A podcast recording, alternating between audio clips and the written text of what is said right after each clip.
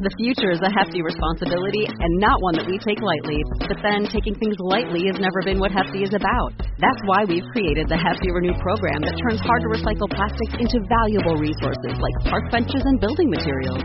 To participate, simply fill up an orange Hefty Renew bag with accepted items, tie it up, and drop it in with your regular recycling. That's it. It's that easy.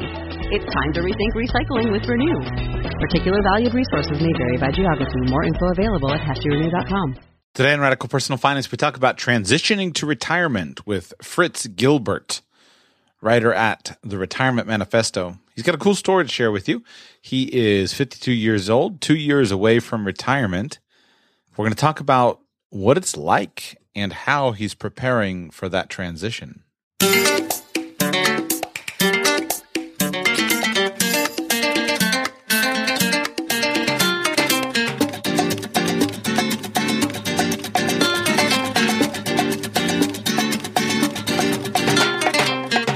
Welcome to the Radical Personal Finance Podcast. My name is Joshua Sheets, and I'm your host.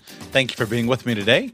Today, we talk with somebody who has pursued for many years the path of financial independence and who was on the brink of that transition.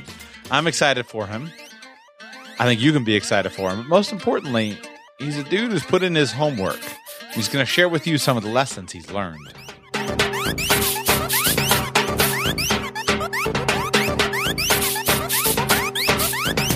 Very glad to have Fritz on the show with me today. Fritz reached out to me. Uh, he's a listener of the show, and he offered to connect. And he's doing a cool thing. He's writing at the Retirement Manifesto. He's not a financial advisor. He doesn't have anything to sell. Uh, he's not pushing something, anything. Just trying to help and educate and pass along some of the same type of help that other people have helped him with, with uh, writing about financial topics.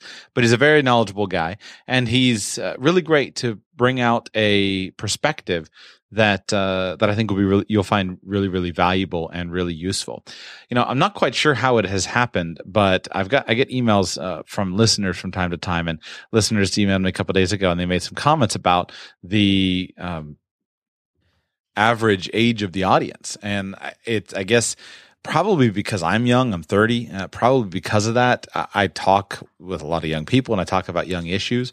Uh, but I never set out to intend to make radical personal finance uh, targeted at young people. I wasn't trying to target 30 year olds or 40 year olds or any, I wasn't, I'm not really trying to target any particular age group. And so, uh, given that it seems that the content has skewed towards young people, I'm going to make sure that uh, in the future that I properly represent uh, people of uh, traditional uh, retirement ages. I'm going to properly represent the planning issues and things uh, of being 50 years old, being 60 years old, 65. I'm going to do a bunch of work on Social Security and things like that in the future. Bear with me, uh, making some transitions here, trying to um, uh, I've been working hard to get off to a good start here in January 2016. It's just a matter of as I can create the content, I'll get it to you. But I promise we're going to cover in depth uh, some of the traditional retirement topics. I'm not uh, necessarily intending to walk away from it. Uh, it's just a matter of as it comes up and as I'm able to do it. So I just thought I'd make that note that I never set out to make this show the financial independent show for 20 year olds. and uh, so I appreciate Fritz uh, reaching out to me. Before I play the interview, though, I just want to uh, share with you some info on our sponsor. Sponsor of the day number one today is SoFi, the Social Finance Corporation. Big news from SoFi a couple days ago. Uh, press release on January 12th. As I record this here, it is January 14. But here's the headline from the press release SoFi is now officially a FICO free zone. SoFi becomes the first large lender to strip the FICO score completely from its application process for student loan refinancing, mortgages, and personal loans. So, big news from SoFi. I'll, I'll, summarize the article, but basically, they said that they are completely removing the FICO score from consideration of credit, their credit approval process. And they are substituting for the FICO score uh, the criteria of employment history, track record of meeting financial obligations, and then the actual amount of your monthly cash flow minus your expenses. Uh, so this is big news, and this is really, really. I'm glad to see it.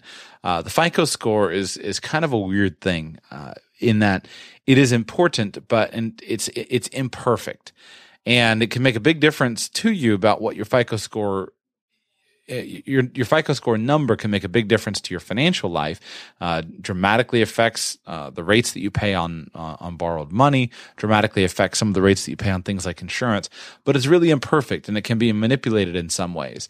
Uh, but what I found actually the most interesting that I had no idea about this uh, this data, and I'm going to have to research this more thoroughly. But I'll read you this little note here. A recent survey commissioned by Bankrate and compiled by Princeton Survey Research Associates International found that 63% of millennials ages 18 to 29 don't have a credit card, showing that credit scores are becoming less relevant for this generation. The industry at large is also examining the accuracy of FICO, and it's going on and talking about uh, some other things. Uh, so this press release, I just shared it on my Facebook page uh, today. Feel free to go to my Facebook page, facebook.com slash Joshua Sheets, or the one for the show, Radical Personal Finance, and you can find the link to this article. But it's really interesting how things are changing. The, the FICO score system I'm glad that there are new options. I remember when I was 18 years old and I would diligently open up a credit card on my 18th birthday, uh, either one or two, I don't remember, uh, but I was working to build my FICO score uh, right from the beginning. Well, it's nice that some lenders are getting past that because credit cards have sunk a lot of people, uh, and opening them just to build their FICO score is, is um, well, anyway, I'm glad that uh, I'm glad that there's another option. SoFi is your go-to resource if you would like to refinance your student loans, uh, personal loans, ref- student loans, mortgages in some states. Uh, just simply go to radicalpersonalfinance.com/SoFi. They have an easy online application process where you can find out uh, approval in minutes. You can find out rates in just a few minutes. It's a very easy and simple process uh, that you can help you save some money on your student loans, refinance your student loans or refinance any personal loans. If you use my tracking link at radicalpersonalfinance.com slash SOFI for SoFi, uh, SOFI, then you get $200 credited to your account uh, when you use my tracking link. So thank you for to those of you who are doing so. Next sponsor today is Patrick Snow, the publishing doctor. Patrick is my personal publishing coach. Uh, find out more information about Patrick at thepublishingdoctor.com. He is a best-selling author, has both published his own books, self-published, and also been published through the traditional format. Patrick makes his living as a publishing coach, helping other people publish their books. Uh, that is what he's doing for me, and that is what he may be able to do for you. Uh, publishing your own book is one of the most useful marketing tools that you can do. Uh, it's not easy. I'm in the middle of the grind, but it may be worth it. And so if you've ever dreamed about publishing your own book, go to thepublishingdoctor.com, read a little bit more about Patrick, and get in touch with him for a complimentary consultation. And now, straight to the content. Fritz, welcome to Radical Personal Finance. Thank you, Joshua. A true pleasure to be here. Super fun to have you on the show today. I know you're a uh, longtime listener of the show, and I always like to profile members of the community who are doing interesting things. I think there's a place for the big names and the people who are already established, and they can certainly provide some value. But I also love to speak with people like yourself who are just getting started, but yet really have a message and some ideas and content that can be helpful for people. So I'd like to kick it off with share with us a little bit about your background and how you wound up coming to be on the show as a guest today. Sure, I, I appreciate that, and I, and I, will say, you know, it, it's interesting. I just got your email this morning with JD Roth, and I'm like, wow, you know, you're going from JD Roth to me. So you're right, we are covering both spectrums. So it's it's great, and hopefully five, ten years from now, you know, I, would love to be considered anywhere near a JD Roth level. He's he's fantastic. So, um, I guess a little bit about me. Um, I've, I've started a blog, you know, about a year or six months ago, the Retirement Manifesto, and really my whole purpose in this is you know, I'm I'm 52. I'm probably going to be retiring, God willing, 54, 55. So, you know, I've done reasonably well. I've always been passionate about personal finance as a hobby, and uh, I just wanted a, a forum where I could kind of share some of the stuff that I've done, and and almost I don't know if it's more importantly, but just a place as so many you know demographics right now. You've got so many people that are kind of in my shoes you know five to ten years away from retirement. And and i thought it would be interesting for people to kind of read along with somebody as they're as they're going through that journey and you know what am i doing to prepare myself? What steps are we taking? You know not only what have we done to build kind of the net worth to where we can retire early but how do you make that transition into retirement so the retirement manifesto is really all about that so um, from a personal standpoint let me let me touch base on that you know i've been very happily married to a wonderful woman, uh, 28 years. We've got a daughter who's a junior in college. She turns 21 this weekend, so that's a big, big deal for us. Um, and uh, I guess that's you know pretty pretty much it. I've done a corporate type job for 30 years at my 30th anniversary this summer. So I'm blessed to have a pension, which is not something most people have anymore. So I recognize the value of that, and uh, and life's been good, no complaints. Why are you planning to retire? Um, the main thing is, you know, I feel like there's so much to life besides just work, and and I, I enjoy what I do. It, it's fine, but you know, given the ability to do what you want to do for um, personal, you know, satisfaction instead of having to do it for the monetary side, to me is just you know you've you've got a certain window in your life where you're you're still relatively young, healthy, and and to me to give that up for a little bit more money is is a bad trade. So you know it's really to pursue things that my wife and I want to do that are all about personal satisfaction and, and contributing rather than you know just earning an you know additional paycheck. How long have you been focused on retirement as a goal? Um, I would say I've always kind of knew that I would like to retire a bit early, but probably got serious about it maybe five years ago. My wife and I, you know, we talk about this stuff quite a bit, and I've had some friends that have retired early. You know, seeing what they've gone through.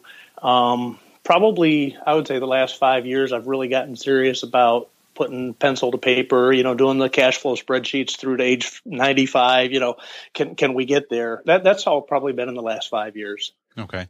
On your on your blog uh, publicly, do you share any information as far as your net worth or any information as far as what your projected spending are or things like that or, or do you keep that information private?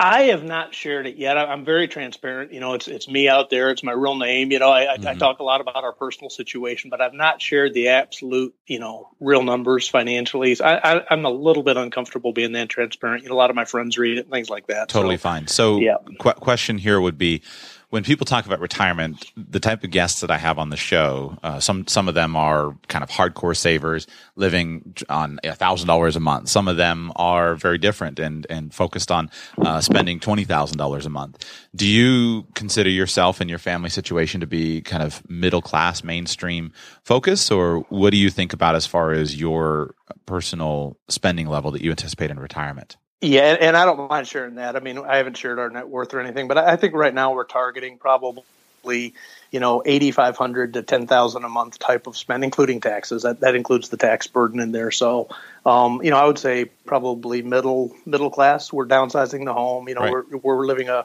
a comfortable lifestyle, but certainly not lavish. Perfect. So that was what I was uh, trying to bring out, and the reason is because you're retirement plan is what I would say in the mainstream culture when people talk about retiring early. Uh, this is what they're thinking about mid 50s, and they're thinking about a nice, enjoyable, luxurious lifestyle. They're not looking at it and saying, uh, well, I want to live on $2,000 a month. That's really exciting to some people in the hardcore finance community, but to yeah. the mainstream person, that's not, they're not imagining, oh, I want to go backpack around the world and live out of a, out of a backpack and spend, and spend nothing. So, what were the walk me through the phases of your savings and your career, uh, the, st- the, the the starts and stops, and the things that you did well and the things that you didn't do well in working through your corporate career and building your financial base. Yeah, that's that's a good question, and I guess you know the the main piece of it, and, and I've reiterated this with my daughter, and I've written several articles about it on the blog.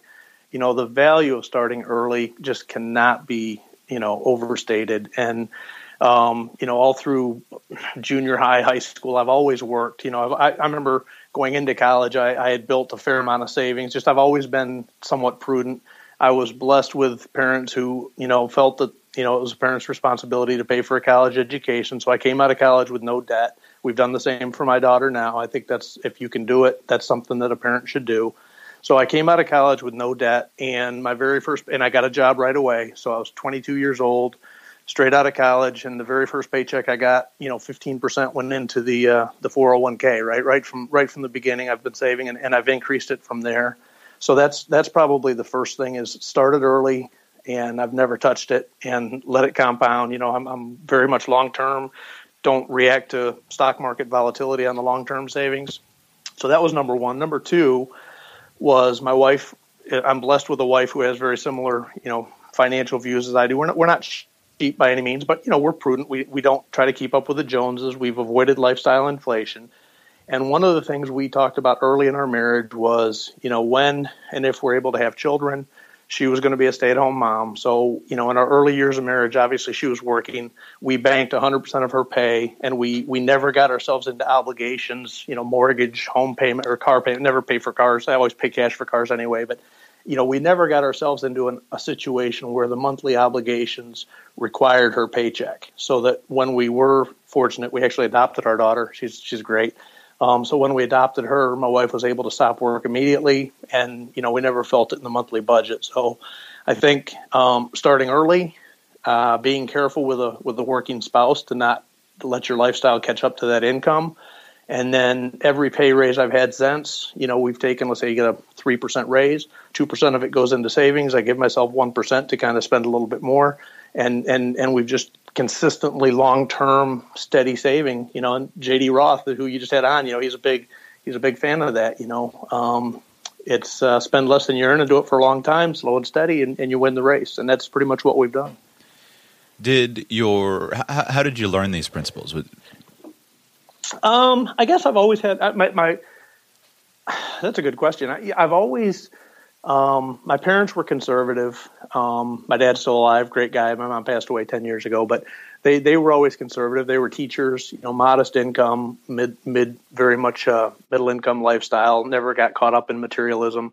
So I think it was inherent in my upbringing to recognize, you know, um, the futility of materialism, and and fortunately, my wife's the same way. So a lot of it's just my upbringing, but I think in addition to that, I've I've studied this stuff and read it for decades now. So I've always been a very avid reader on financial theory and personal finance type stuff.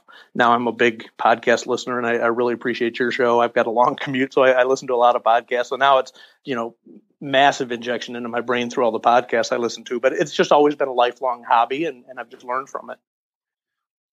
Over the years, you you said you work in a, a corporate uh, kind of middle management, upper level management job. Yeah, it's a mid mid to upper, more mid mid mid level management. Tell me about your career progression. Yeah, that's um, it's it's been a great ride. Um, we've moved nine times. You know, I, have always been um, willing to move. Well, not always. You know, you always wait it out. But so I started out out of college, entry level job, and I've had probably ten promotions through the course. But one of the things I did um, after about 10 years or so, uh, so I was kind of getting slotted into a commercial guy. I was a sales guy and spent most of my time in sales. And I recognized that the career advancement potential in that particular track, in our, in our industry anyway, was fairly limited. It's more of an industrial type of, of company. So um, I intentionally kind of did a shift in my mid 30s and I was fortunate to have a, a, really great mentor who, you know, I talked to a lot, of, lot about this kind of stuff, and, and I was able to kind of through my relationship with him, make it known that I didn't want to be slotted in in a single functional area my whole career, and I was very successful in shifting to a operations focus for maybe 10 or 15 years mid career and obviously a big manufacturing company operations is a very very big part of our business. That then transpired into moving into kind of the supply chain where you you know take customer demand and push it all the way back through the supply chain to manage all the inputs. So so I've, I've been very fortunate in in intentionally broadening my um, experience to be a, a wider cross functional view of the business and that's just resulted in some some really great opportunities. And you know, I, I work hard, and I think I do a reasonably good job. I've been very blessed with some nice promotions, and uh, my career's been good. Would you, in looking back at your career and your personal finance strategy, do you feel like you have uh, sacrificed? Do you feel like you've been deprived in order to achieve this place of early retirement? I, I don't think I have. You know, one of the things that we've talked a lot with our friends and whatnot, you know, we've moved a lot and you could look at that as a, as a sacrifice, but my wife and I really look at it almost as a, as a blessing because um, she's been very adaptable. We were both born and raised, you know, lived in our same houses our whole life, all the way through school, and and we've had a, a somewhat more nomadic lifestyle with our daughter. But in a way, it's been a really good experience. I think our culture as a whole has become much more mobile. Um, you know, with social media, you can keep in touch with friends and things like that. And we've just had a really great ride living in different parts of the country and getting to experience kind of the you know the the local uniqueness that different parts of this country have. And and we've enjoyed you know every place we've been. We we always keep a positive you know I I think one one move we had in particular we didn't particularly like all the other nine we've really enjoyed and if I think back to why we didn't particularly like that one it's because going into it we kind of predetermined oh I don't really want to live here and sure enough we didn't really enjoy it so we we that was early on and I think we've we've made a conscious recognition that sometimes you have to move. Maybe you don't particularly want to move, but let's look at it with a positive mindset. You know, one of, one of the things I write about on, on my blog is, you know, the personal choice of, of contentment. And, and I think you have to make a decision to look at the positives in life.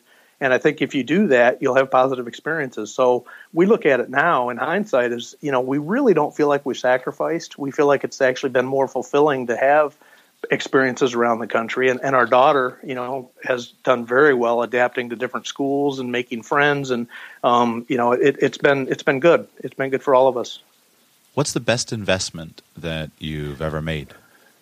Uh, personally, it's accepting Jesus Christ as my Savior. There's nothing more important than that. But um, from a from a personal investment, well, let's just take it broader than just money. I think um, you've got to invest in your marriage. You know, there's nothing more important than protecting what's really valuable. And you know, money is is nice, but it's it's not it's not the most important thing in life. You know, I think um, the relationships you have with others, most importantly your spouse and your children, um, means a lot more than money. And I've I've seen a lot of guys, you know, 30 years in the corporate environment, you can imagine. You know, I've seen a lot of people that had the wrong priorities, and you know, they're you know maybe not outwardly but you just get the sense that they're just not happy people and they've made they've made mistakes so i think the best investment for me is you know recognizing what's the most important thing and and don't let your priorities get out of whack what's the best financial investment you've ever made uh you know i'm not a big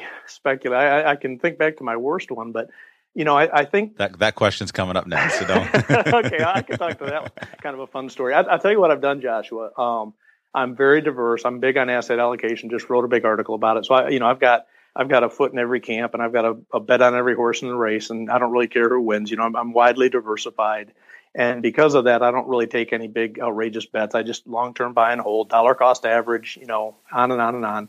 So there's not really any one thing that jumps out as being a spectacular success. It's more just the approach of a widely balanced, diversified portfolio, and I and I don't really mess with it. You know, I might make some minor asset allocation adjustments, you know, but but for the most part, I, I widely diversify, and I think that's probably been my biggest success, more so than any individual purchase. Was was just the approach of consistency and diversification, and don't overreact to short term swings in the market on radical personal finance, and you, you've probably heard me express this thought.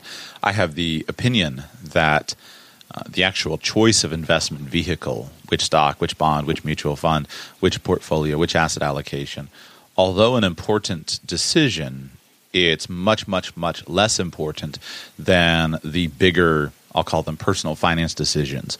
Uh, you know building your career, growing mm-hmm. in your salary, being willing to uh, do things like you said of being willing to move for a better job opportunity, controlling your expenses, uh, managing and avoiding debt, uh, keeping your lifestyle inflation down, investing yep. in relationships, not taking on expensive hobbies if you, there's a other you know opportunity, things like that. I would I have an opinion that those things are uh, those are the 80%, uh, excuse me, those are the 20% of things that cr- account for 80% of the results. And then the we can, you know, make up a little bit of of game with an investment plan. Based Absolutely. on your experience, do you agree with that perspective? Do you disagree? 110%. You know, I, I think the the burden of getting into a house that's more than you should afford is is so it's such a negative impact on you know it, it's amazing success in personal finance and the ability to retire early is, is a really a cumulative journey of many, many, many small steps. And I think the small steps combined are so much more important. And all the small steps, they're not small. I mean, they're they're important, but they're exactly what you just talked about. And you know, if you read asset allocation stuff, a lot of stuff they talk about in there, it doesn't really matter exactly whether you have 62%, 38%, or if you, you know, as long as you have a, a, a broad exposure that's really all you have to worry about in that regard. And the other stuff is so much more important. You know, we've always been very careful buying our house that we don't get that, that, you know, house and cars are the two easiest things you can afford, you know, manage kind of tactically. And we've, you know, I work with some people that live in, you know, crazy, ridiculous homes, and, and I don't. You know, I'm willing to drive. I, I, I live in a major metropolitan city, so you know, the the housing costs near where I work are very high. So okay, fine, I'll sacrifice a bit because the the the burden of, of having to pay too much in, in real estate just kills me. So, you know, we're very careful when we make those decisions. And I think that is the, that is the trick to, to being successful. Tell me about your worst investment, uh, specifically financial investment. Yeah. So, um, what I've done, I'll give you a little context and then it'll put it into, into perspective. Um, so the way I scratch my itch of wanting to speculate and do stupid trades is I've got, you know, 85, 90% of our net worth is invested in these, you know, wide, you know, low, I'm big Vanguard fan, so low cost mutual funds, diversified, blah, blah, blah. So what I've done over the last 15, 20 years is I've, I've kind of built maybe a 10 or 15% bucket that's kind of play money. It's all in TD Ameritrade, and I do I, I do stupid stuff. I you know I trade options, I trade the VIX. You know, I, I but but it, it it it satisfies that urge, and theoretically I could lose it all. Although I, I I haven't, I've done reasonably well in it. But so it was in this kind of play account, real money, but it's kind of play account. I, I inherited a little bit of money from my grandmother, and I'd put it in there. So I was I was feeling pretty. Hey, I got a little bit of liquidity here. I can play with it in my play account. And at the time, um, I was in a supply chain role, and we were implementing a supply chain planner from this company that um, was pretty widely known. This was right at the at the peak of the tech implosion. So I was like, "Oh, I know these guys. This is a great company. They're going to the moon." So it wasn't huge, but you know, it was probably it was close to ten thousand dollars that I plowed into this company, and it just absolutely cratered. You know, like everybody else in the tech boom. So that was that was good because it was a lesson learned 15 years ago before I had real material investments moving around. To you know, it, it's all about position sizing, diversification. I, I took too big a bet in exactly the wrong time for all the wrong reasons, and I paid for it. So it, it was a good lesson, and, and I'm glad it happened but it was clearly the worst decision I've made. I'd like to transition our conversation now to a forward looking conversation about retirement. And first, I want to start with the big picture goals, plans, dreams, uh, vision. And then let's get into some of the tactical details that you've been learning about. Because this transition period of entering retirement is a very challenging transition period for for people to do effective financial planning. So I'd like to start, though, with your goals, dreams, visions what uh, when you and you and your wife are sitting out on the back deck, uh, dreaming about the next um, you know the next half of your life? What are some of the ideas that you have? What are some of the things that you guys are looking forward to uh, in this transition period? Yeah, this is this is the fun part, right? This is the stuff I, I really enjoy thinking about and talking about with my wife. And um, we've spent a lot of time on it. We've seen a lot of friends that have gone through it, so we've learned from them. And you know what what we're thinking about is we are going to downsize our home. We've got a, a, you know it's three bedroom, three bath, still still a nice place, but a, a smaller cabin up in the mountains. So we're going to move up there, and our plan at this point is to probably stay there about six months out of the year and then God willing, spend maybe six months with a with a fifth wheel and, and drive around the country. I know you're a big travel buff. I I, I love when you talk about uh, these expedition type trips. You know, ours, ours is just going to be you know asphalt and campgrounds, but nonetheless, um, head out west and and spend six months out of the year, you know, traveling around national parks, things like that. And and one of the things that we've talked about is as we do that you know, maybe do a little bit of work camping. You know, I want to be at the point where we're financially independent and don't require any income at all.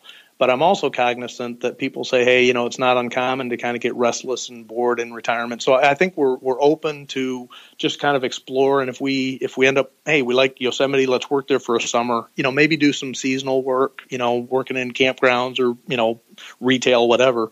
Um, kind of mix that in as we travel and then I guess the other part of it would be when we're back home for those six months, get get pretty actively engaged in the community. My wife is, is very active in, in charity work now, so I think I'd like to do the same and, and find some ways that we can get engaged in our local community and, and give back, you know, um, with, uh, you know, Habitat for Humanity. I just did a build yesterday. I love Habitat for Humanity, you know, our church work, um, other ways to get engaged in the community. Um, and then obviously working on my blog, you know, that's that's really why I've started it now is to kind of test out the, you know, the concept as in preparation, and then kind of go into that a little bit harder core when when I retire. Yeah, I feel like this is the major blind spot that many people have. They assume that they'll be able to just, uh, you know, I've been working for, I mean, you've been working for 30, 40 years at this point, depending on how far back you go. And they say, well, I've been working, I've been working, it's all going to be fine. And now I'm looking forward to living the good life. And the data is very clear mm-hmm. that um, incidents of depression, incidents of sickness, incidents of, of general dissatisfaction with life is high for people who just retire cold turkey. And I'm convinced that the only way to successfully retire is if you are transitioning from one lifestyle to another lifestyle. And if you are focused and you have meaningful goals, things that are important to you, uh, uh, Chris Guillebeau wrote a book called Quest. Uh, some, I don't remember hmm. the subtitle, but it's all about having a quest. And in my mind, I feel like this is the the key thing that we need to be spending a lot of time talking about is helping people to clarify their specific quest and whether that's to visit all I don't know 241 national parks. I don't remember how many there are, but whether that's to visit every national park uh, or whether it's to uh, build you know 50 uh, habitat homes over the next uh, you know 25 years, or whether it's to make this meaningful change or to invest in the lives of 15 young couples and uh, you know absolutely um, help them to navigate the the turbulent waters of uh, early life and family, or whether mm-hmm. it's to babysit, uh, you know, young children to help out young couples so they can have date nights and do that. So, like, there's got to be something that's really meaningful to us. Otherwise, you just you meet people and they retire and then they get old and then they get bored and they get boring and then they get sick. Um, yeah, and then they, and then, and then they, they, die. die. Right? Yeah, exactly. exactly. Yeah. So you've got to plan for that. And there needs to be a vision that is really exciting and engaging and frankly, that's work, that's challenging. That's why I'm so glad you started the blog because that will give you uh, uh, an opportunity to be engaged and then you can bring together this lifestyle of yes i'm able to engage in these fun activities go out and you know we take the, the fifth wheel and we go and see the sunrise every day in a new park uh, you know every week. Or we do work camping and we get to connect with all these cool people. But i'm also got this work where every day i sit down and write an article and i can see the the impact of, of my work. That that's right. so so important yeah, and, and, and it's interesting, Joshua, because when when I started this blog, I was really, you know, kind of in my mind, what's it going to be? It was really going to be financially focused, and you know, let's talk about the value of compounding and asset allocation, and you know, all all the good stuff that's out there. But what I've found is, as I've gotten into writing it, more and more of my writing now is focused on the let's call it the soft side of retirement planning, exactly the stuff you're talking about. And it's amazing if you if you open your eyes and look at what's written out there the amount of research that is coming, you know, the other thing I was going to mention when you were going through the negative impacts of not having a purpose is cognitive decline. You know, there was a big study that just came out and, and talked about early retirement is actually a really bad thing if you don't have some of these things you're talking about because they've they've statistically determined now you know the the negative impacts of cognitive decline and you know you get bored and and and and life is is isn't it's not a good thing anymore and and so my, my blog is kind of transitioned now where I would say probably two thirds of the articles that I write are more about some of these softer issues, you know, planning for your future and carpe diem and, you know, encouraging others and all these different things that are, are really what you need to be thinking about in this transition phase, it's not just about am I going to have sufficient cash flow to not have to worry about it. That that's that's probably 20% of the challenge. The 80% is finding what you're going to do with this new free time. It's an exciting time. Right? I'm I'm I'm really excited to have the chance to go into a, a phase of your life where you no longer have to work. Now it's now you do whatever you want to do. What is that that's going to fill that that that time void that still brings you that purpose, that still brings you that excitement. And what a, what an incredible challenge! But so many people go into that with their eyes, you know, closed, and they and they just they blow it. And and that's a lot of what my blog is about: is how do you prepare for this mentally and emotionally and spiritually? Because it, it is really important to get it right.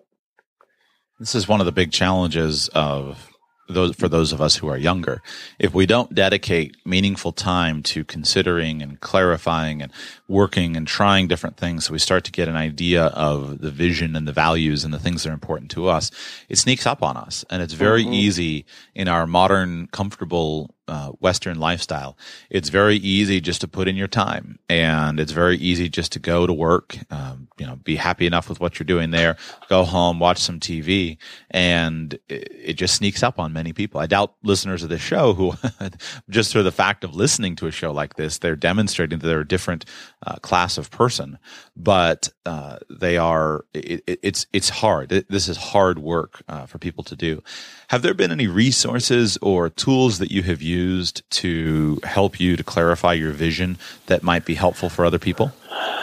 Um, I don't know if I have a specific book or you know obviously if you think about kind of extreme early retirement you know Jacob Lund Fisker i know you're a fan of his his kind of touches on this in terms of it's a change in lifestyle not just a not just a financial spreadsheet that determines it i, I think the, the the bigger resource that i found is is self educate. You know, real. I, I I can't tell you how many blogs I read, and you know, I, I really love to read this stuff.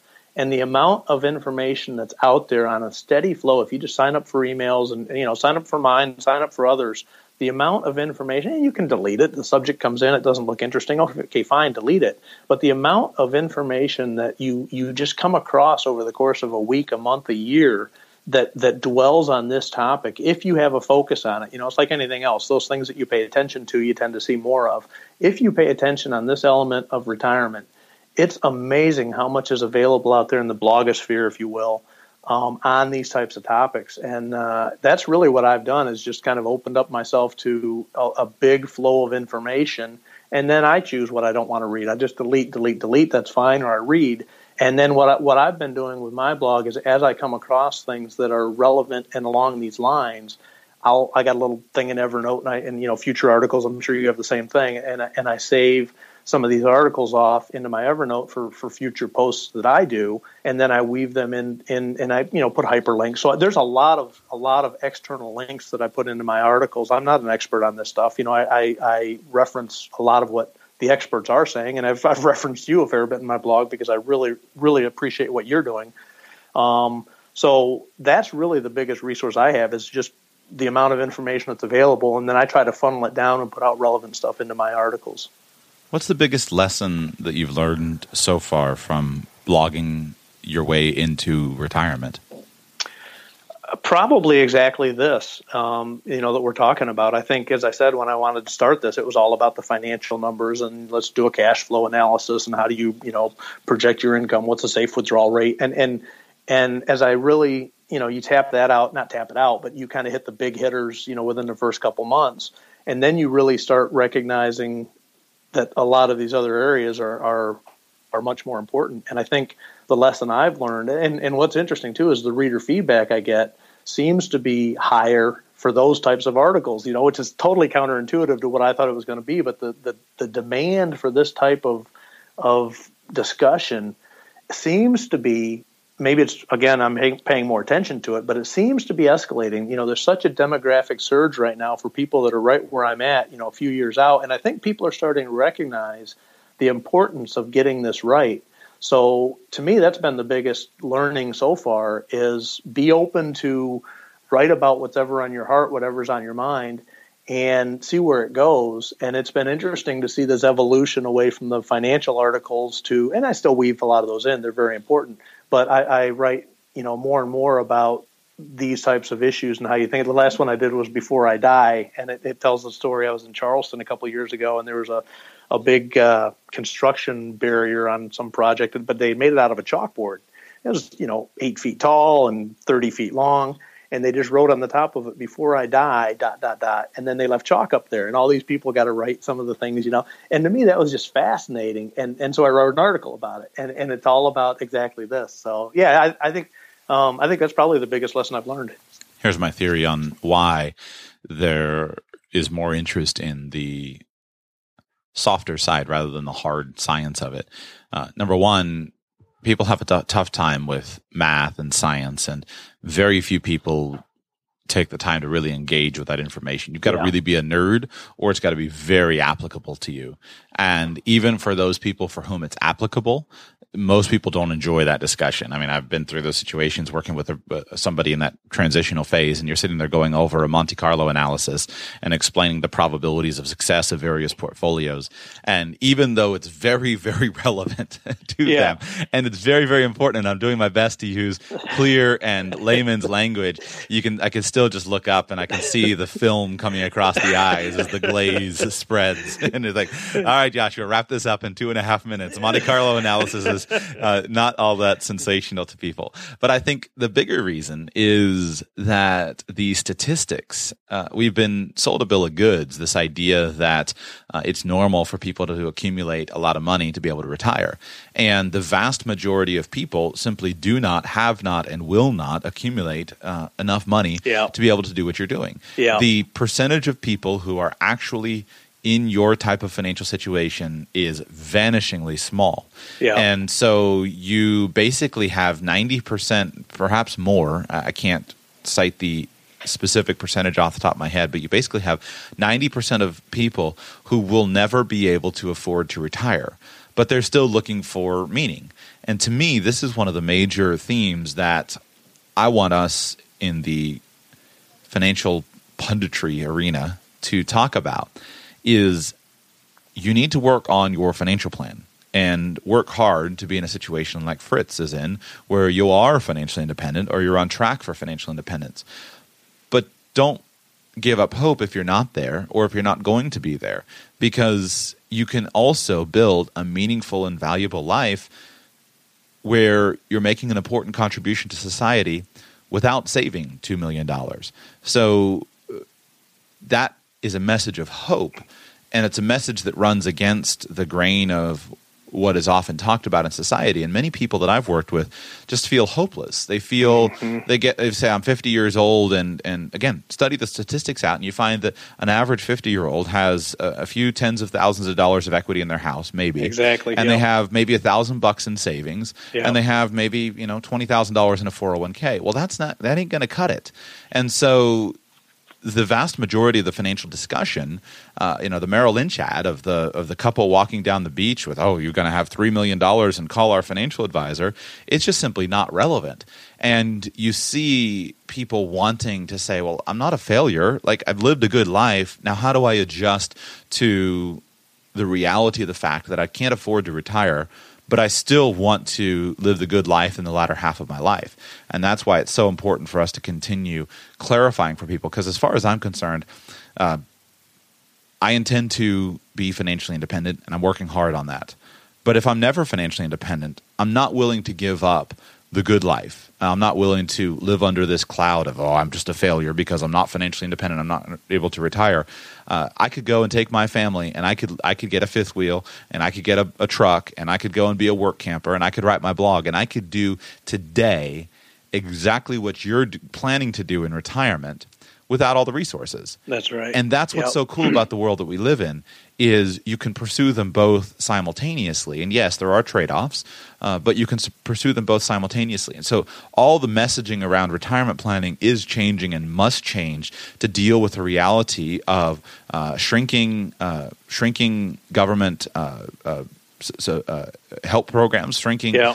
Social Security payments, shrinking Medicare, shrinking Medicaid payments, and shrinking bank accounts, uh, people that have wound up, uh, their investments have been a disaster. And so to maintain relevance, uh, just watch what the AARP is doing. Yeah, that's they, what I was just going to say, Life Reimagined. Right, right? I was just going to say, whole their whole thing now is Life Reimagined. Yeah. And so instead of the AARP image being, hey, look, we're going to tell you how to live great and uh, uh, on your annuity streams.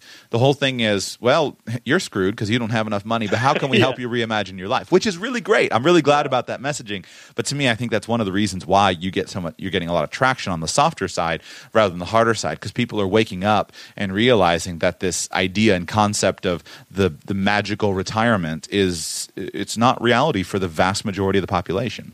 Yeah, I, I, I agree, and, and and I like that twist that you're because you know I I've, I've thought for a long time about how concerning it is. Exactly what you said when you're talking about the Monte Carlo, you know, presentation. Which I, I love Monte Carlo. I could spend hours with you on that kind of stuff. But I'm I'm a nerd, right? Most people aren't like that, and and and it's really bothered me to think about what percentage of people are so woefully unprepared. If you look at the average balance in retirement accounts and things like that, it's it's it's really concerning. So this is kind of the first time I've heard, and, and I absolutely applaud the approach.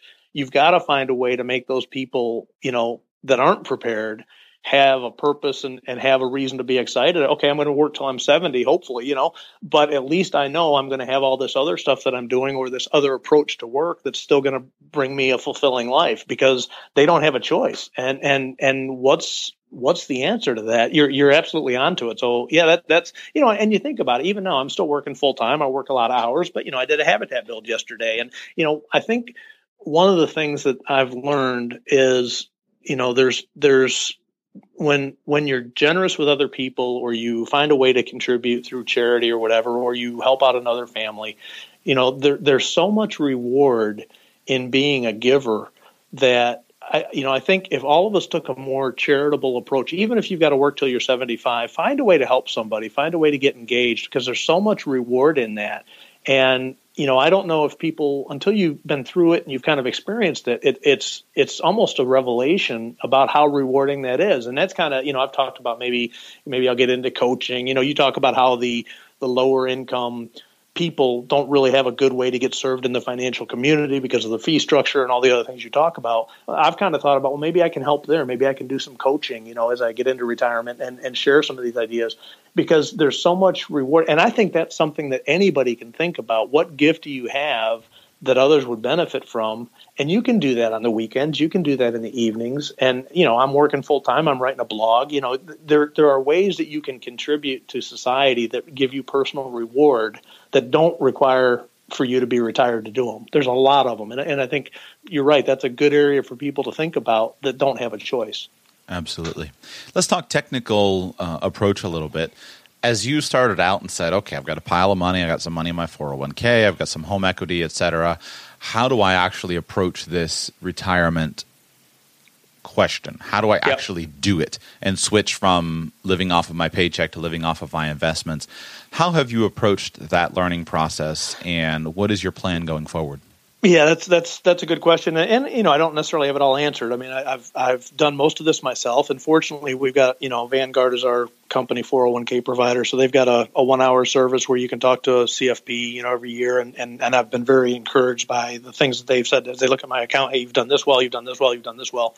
But I, I think the probably the biggest revelation to me when you know the the mindset shift from being a contributor to a retirement plan to having to now generate an income stream out of that where that probably became the most visual to me was when I first this was probably 5 years ago when I first took my first stab at trying to put together, hey, how would I cash flow my life, right? So I, I, I started. I'm a spreadsheet guy, not a geek, but you know, I, to me, it's much easier to, to manage numbers if you've got a spreadsheet approach to it. So I, I just put together a spreadsheet, you know, from now through age 95, and when you start visualizing, okay, you've got X amount of net worth, so much of it's in an after tax or pre tax and 401k, IRA, whatever, and you build these various asset classes and you assume a certain amount of return each year, which that's where I love the Monte Carlo. I wish I could do it on my on my spreadsheets. I'm not that good, but um, when you start visualizing those withdrawals coming out of those asset classes, and you know you look at the i'm trying to use a 3% withdrawal rate to build a little bit of protection into it.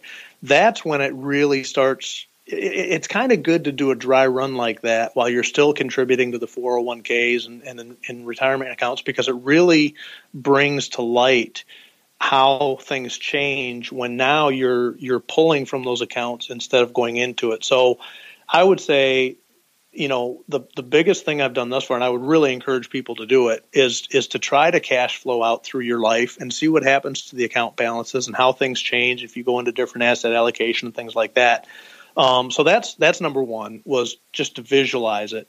Number two, uh, as I said, I'm I'm very fortunate to have a pension. So you know, the longer I work, the the higher the pension goes. It caps out, but I'll I'll never get to the point that it caps out because I'll I'll retire before then. But there is value in each additional year I work because the pension amount goes up. And what I'm looking at now, I've played around and, and um, you know, the annuity thing where I think you just did a podcast on this a while back. Um, you know, it is it is generating a lot of interest now because it, it's exactly you know it's, the right tool for the job. There's certainly a place for annuities in here, and the way I'm looking at that is I'm gonna. It's a little bit difficult for me because I'm an early retiree, and obviously the 401k for the most part difficult to tap till you're 59 and a half. I know there's the early withdrawal strategies you can do, but I'm trying to avoid that. So I'm, I'm trying to do everything with after tax money until I get to 59 and a half, and then I'll tap into the, the retirement money. But probably when I get to the 59 and a half and, and have access to that larger pool of liquidity, I'll probably go ahead and do some, you know, um, immediate annuities. My goal would be to try to top up between my pension and ultimately Social Security and and some annuity base get to where the base requirements, you know, minimalistic lifestyle, but your base requirements are covered. And then, you know, do a bucket strategy where I'll do probably two to three years in, in cash and then three to 10 years in something intermediate and then 10 years longer in, in equities that, you know, the, the, standard bucket approach. That's the way I'm going to do it. I haven't obviously done it yet because I'm still a couple years away, but that's, that's what my strategy is at this point. Remember that if you have funds in your company 401k, if you leave that company, which is, uh, I would say, obviously your plan, you can withdraw the money from that plan at 55. Uh, rather than at 59 yeah. and a half. You're aware of that, right? But you have to leave at 55, and I Correct. may not be. I, am I'm, I'm debating, and, and that's one of the things I'm thinking about. You know, I'm I'm kind of torn right now. You know, part of it'll be how much do we sell our primary house for? How soon does my daughter get out of college? Blah blah blah. But you know, I'm kind of in that 54 versus 55 decision point right now, and and that is a factor because I'm thinking, hey, if I wait one more year, then suddenly all that is accessible. It, but you have to retire after you're 55 or in the year that you turn 55, I guess, right? So, yeah, I, I am aware of that, and I appreciate you pointing it out. With uh, regard to, so you you have the pension, and um, and you're thinking about kind of an annuity strategy. And in my mind, the pension is that, that is an annuity. It's yeah, solving that. Agreed. It's solving agreed. that problem with, that you have of just the basic thing that the annuity provides is a level floor of income, so yeah. that you're not concerned about the fluctuation of uh, of your other investment accounts. And you probably give up a little bit of total return, but you yeah. get the satisfaction of the of the floor of income. And one of the things that I've observed, which is very challenging, it's one thing to have a stomach of steel when you're in an accumulation phase and you're looking, so you're sitting there and saying, "Well, I've got plenty of income." You've got a nice salary. You've got uh, everything that you need coming in from salary. But when you go into a distribution phase, uh, it becomes a little different because now mm-hmm. you're worried about, well, this month, if I'm going to get this big fancy fifth wheel and my fuel budget for pulling this thing is going to be a thousand bucks a month, uh, if I'm going to be traveling a lot. So where is that thousand bucks going to be coming from? And what's my plan if, uh, if the markets exactly. start to fluctuate? Exactly. Yeah, and, and, and I have thought about that because back during the 08 downturn, you know, I'm like, hey, this is great. I'm I'm getting equities cheap, right? I've, I've never had a problem with it, and I do all the risk assessments on the various sites, and you know, I've I've had a fairly aggressive personality for this stuff. So, but I also recognize, you know, a little downturn we had in August. You know, I'm it, it's a lot more concerning now when you're getting closer to the finish line. And I imagine once you cross that line, it becomes a whole nother level. So that's where you know this bucket strategy. Most people say keep one to two years liquid. I'll probably do like three to four years, just because I don't want that anxiety of of having having a correction and knowing that you have to tap into that because that's devastating, right? On any Absolutely. of the any of the projections, you do not want to get hit with a timing issue, on, especially in early retirement. Absolutely, um, sequence risk is huge, so Absolutely. that does that does concern me. Yeah. With regard to your other, uh, I guess plans, and specifically, you're planning to buy. Do you own the camper already, or are you planning to buy one? We're going to buy one. At, this point, our, our thought is we we've camped for years, and, and we've we've always had different campers. We've never gone to the big fifth wheel, but um, our plan at this point is to sell the primary residence. We've got a, a, fair amount of equity in that, so that liquidity that we'll generate from that sale is going to go, and, and that's kind of in my cash flow model that I talked about. You know, I start with X of, of equity balance, and that depends on how much we sell the house for, and then you pull from that. Okay, we got to buy the fifth wheel. I, I do have an F two fifty, so I've got I've got a truck, and we've got the second home. Currently, we rent it out, and we we generate some rental income from it, so that's fine.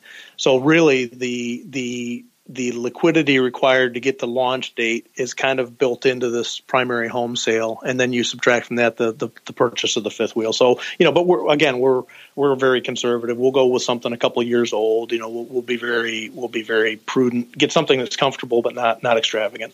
That was going to be my next question. So you kind of have this question of how long am I going to use this? And there are various schools of thought. You could say, well, I'm going to go ahead and buy this. I'll buy it new. I'll buy exactly what I want. I'm going to own it for a long period of time. Or you could take a more, uh, I guess, lower cost approach. I'm going to try to find a deal and maybe I might have it's used. So I'm going to have to deal with a couple of things, but at least that lowers my cash outlay. How have right. you approached that decision? Exactly what you just said. It, you know, it, it's been kind of fun because the last couple of years, my wife and I, whenever there's an RV show anywhere within like an hour or a half, you know, we, and we live near a major city, so there's a lot of RV shows. Whenever, whenever there's an RV show, we love going to the RV shows. And what what we've said, you know, starting a couple of years ago, hey, let's see what we really like and then let's keep the pamphlets and things like that and i'll take pictures and put them in evernote or whatever but let's let's keep track of what we really like in say the 2013 2014 model year and then you almost say let's stop looking because you know there's always something newer there's always something better right. well let's not let's manage our expectations and kind of target this this time frame because when we're ready to retire those are going to be three or four years old and and that's that's going to be the approach is try to get something slightly depreciated but still with a lot of life in it that's a that's a good plan. It, it's a good way to con, to get clear on what you want, enjoy the excitement of shopping, and then you yeah. got to stop shopping. Otherwise, exactly. they're making their money off of you keeping on the newest model. Look at this little change that we did, and this is going to make our lives so much better. exactly, and you know what? It doesn't matter, right? I mean, the fact that the TV is a half inch instead of three quarters of an inch. What I mean, it's crazy, right? right? right. So don't get caught, and that goes back to this whole concept of not getting caught up in materialism, right? You, you've got to have sufficient stuff to cover your needs, but be really, really careful about managing your wants because the wants can the wants can kill you. So I do love that. I know many people don't they don't want to do the travel thing in retirement. Many people do, and it always becomes a cliche. But I'll tell you, for a couple, uh, for two people, some of the fifth wheels. I have a family member that owns a fifth wheel, and it's big and it is beautiful and it is exactly custom built for two people. Yeah. And when you just put two people in this big giant fifth wheel, it's got a couch, it's got recliners, it's got a fireplace in the back, uh, they got a kitchen, they got a full washer and dryer, a large bathroom, and then this large king size bedroom. And the whole thing is in the fifth wheel. And so exactly. they love to take it and they take it all around to the parks and and uh, just set it up. And it's more comfortable than most uh, most houses are. It's beautiful and it's such a cool lifestyle to be able to be in cool locations, but to have all the comforts of home. They don't want for a thing. Yeah, it's, it's, it's totally comfortable, totally amazing, uh, and it's a I think it's a really cool lifestyle uh, for people to enjoy the fun of travel with the comforts of home. Exactly, and, and, I don't know if it was on your podcast or another one, but uh, it might have been you. You talked uh, a couple months ago about uh, the tiny house phenomenon, and, and, really a fifth wheel is a perfect tiny house, right? It's, it's mobile, it's a very comfortable lifestyle, and you know we we have some friends that are doing it full time right now, and and I don't think I could go. My wife and I both we feel the same way. We couldn't go full time hardcore. We we've got to have a base because I think to be per, perpetually nomadic would be you know that I struggle with that a little bit. I think it'd be nice to have a base where you know you have a home, you can go back and unwind for you know periods of time, but then you go off on these adventures and you drive to Alaska for six months. I mean, what what a, what an exciting thing that you know it's it's really exciting to be at this stage in our life and know that that's a very real possibility within the next you know two years that we're going to be doing that. It, it, it's fun. I think variety adds a lot to the zest of life, and uh, in that doing anything again and again and again becomes old. Travel, I think, becomes old and monotonous if it's not broken up. Yeah. Uh, so even for me, like my ideal schedule at this point, which I'm working, I might be able to achieve it in 2016, or it might take me till 2017. But at this stage of my work work life uh, plan, I want to work three months, take a month off. Work three months, take a month Perfect. off. Work three months, take a month off. And I intend to work January, February, March, take April off. May, June, July, August off. September, October, November, December off. And I like that structure because it allows you to stay focused on a project, a work project. Here's the project for this three month period. And then it allows you to get away. And so you can enjoy both aspects of it. It's really fun to throw yourself into projects that, that keep you tired and, and worn out. And, and when you get to the end of the day and you're exhausted. That's really engaging to life. But then on the flip side, it's also nice to go on vacation. But vacation, if it's a permanent vacation, becomes very hollow after a while, and yeah. you want something to retire back. You want something to return back to that has meaning. So this this flow of life, I think, is a is a key area for us to focus on. Yeah, and I think what you're seeing now, you know, obviously you're you're a younger generation than I am, and, and, and you're seeing more and more of that. And it kind of goes to the earlier discussion we had about these people that realize they're going to have to work the rest of their lives, and, and man, what what you know, what am I going to do with myself? I really like the the trend that you're starting to see with kind of the the millennials or whatever you want to call yourselves, um, of of this you know mini mini retirement scattered through your career. You can either do a three month, one month like you're talking about. I've got a friend who um, worked for like four or five years in corporate corporate America and he's taking a year off, you know, and, and, he, and he's down in Buenos Aires right now for a year with his wife before they have kids, right? I mean, they're, they're, that whole approach to life is really a great way for the younger generation to go about it because people aren't in one career, one company for 30 years anymore. It's totally socially acceptable to, to change companies and and and what a great way to kind of fit in this retirement concept, but do it as you go. And now the, the trade-off, I think, is you've got to do that with open eyes that you're probably negatively impacting your ability to get out early on the back end, right? You're, you're trading now for tomorrow, but it's not a bad trade. It's, it's a really good thing to think about. And, and, I, and I applaud you for, and by the way, I'll just say as a, as a very faithful listener, you know, this whole thing that you've done with tr- tr- doing the Patreon first and now doing the affiliate advertising. And, you know, we, we love your, your, your new baby and everything else. I really, I really applaud the approach you're taking to break out of the, the, the career thing you were doing with Northwestern and, and to try something on your own and, and to tweak it, you know, because you got to make a living and, and I, you're going to be hugely successful because you're willing to try new things and you've got fantastic information. And you know, I, am really going to be interested to watch how this unfolds for you over the next three to five years because I think it's going to be you know hugely successful. So so um, accolades to you for your approach. Thank you. Not every day is easy, but yeah, it's. Uh, but I'm I'm definitely excited about it. Maybe someday soon we'll be out on our camping trip and we'll we'll pull up next to you at a at a national park and we'll do another podcast over a tape over a picnic that table. would be that would be incredible. three years three years from now and see what life has transpired. I, I, let's keep in touch. I, we'll do that. Last question for you Yep. is this: I believe your daughter is in her early 20s, and I'd like you to take a couple moments and pretend that um, you know you're going to face a freak accident this afternoon, and uh, you've only got a couple of minutes just to share with her some life lessons and some general advice surrounding her financial life management. If you had a few minutes to speak to someone like your daughter, uh, a man or woman in, in their early 20s, and you had a few minutes to encourage them and share with them some of the most important lessons that you want them to remember, what would you share with a person in that situation? Wow. Yeah, that's and, and you've got 30 seconds to think on your feet to give an incredibly important answer. Um, great, great question. Um, I, I think, and I'll just kind of wing it here. I, I think first and foremost is have your priorities in the right place. You know, look at things from an eternal perspective. And and personally, as I said, I'm a Christian. You know, get get the get the faith side of it right. Have a relationship with God. That's that's the most important thing in life. The second thing is um, keep finances in in perspective. You know, don't become so obsessed with money, which she won't. She's not like that at all. But just as a general reminder, money is a tool to other things, and make sure that the other things are what you focus on. And don't become obsessed with saving too much money, but don't get obsessed with spending too much money. Have a balance. You know, life is like a wheel, and you've got all these spokes in your life. And if your spokes aren't all roughly the same length, the, the wheel doesn't turn very well. So have a balanced approach in life, and you know, make sure that you're taking care of your relationships. Um, find the perfect man, and you know, invest in him in that relationship. Invest in your children. Make them the priority and then I guess the financial oriented thing would, you know, that first paycheck you get, start with 15%, never get used to spending the money.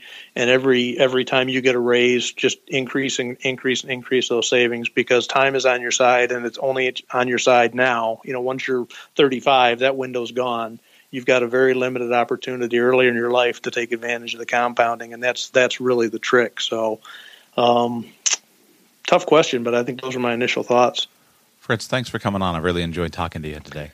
Yeah, thank you, Joshua, and good luck with the show. Let's keep in touch, and thank you so much for having me. It's been a pleasure. I should mention too, uh, the retirementmanifesto.com is the website. Yeah, sorry, I was I forgot Nope. to ask you. Retire That- the retirementmanifesto.com. That's correct. I'm also on Facebook, Twitter, Instagram. You know, the Retirement Manifesto on all of them. But look me up. Send me an email. You know, if you guys want any any particular issue addressed, I'm I'm just a small little blogger here, so um, you know, I'm I'm very open to any suggestions from any of your listeners on something they'd like me to write about, and I'll research it and write it, and uh, and I'll keep in touch with you, Josh. Joshua. I really appreciate your time today. Hope you enjoyed the interview. Thank you so much for listening today. Uh, find out more information from Fritz. Make sure to check over to his website, theretirementmanifesto.com. Keep in touch with him and with his journey. He just published an article today on uh, what he's doing uh, in uh, what he's doing to prepare and what he's what he has done to prepare for the volatile market. Article titled today uh, five moves I've made in today's market volatility. Uh, I think you'll enjoy that discussion from somebody who's looking at a large portfolio balance to try to figure out what do I do with my investment accounts in order to maintain uh, my retirement plan. So make sure to go and check that out there. I think you'll enjoy that uh, very much. Thank you for listening to today's show. If you would like to support the show directly, please go to radicalpersonalfinance.com slash patron. Radicalpersonalfinance.com slash patron. That allows you to support the show directly. Uh, if this content and uh, information, education is useful to you in any way, I would appreciate your support there. Uh, planning to make some changes to that program, hoping to uh, engage a few more of you. So details coming on that in the next few day, next few days. And I think that's it late at night here. To hit publish on the show, and uh, I am getting up early tomorrow morning. uh, it's a late night and an early morning. Heading over to the west coast of Florida, to Sarasota for the weekend uh, to attend a seminar there. I'm going to try to record a, a, show on the way there. Uh, we'll see if I can make that happen for you. Uh, but for now, that's it. See you all soon.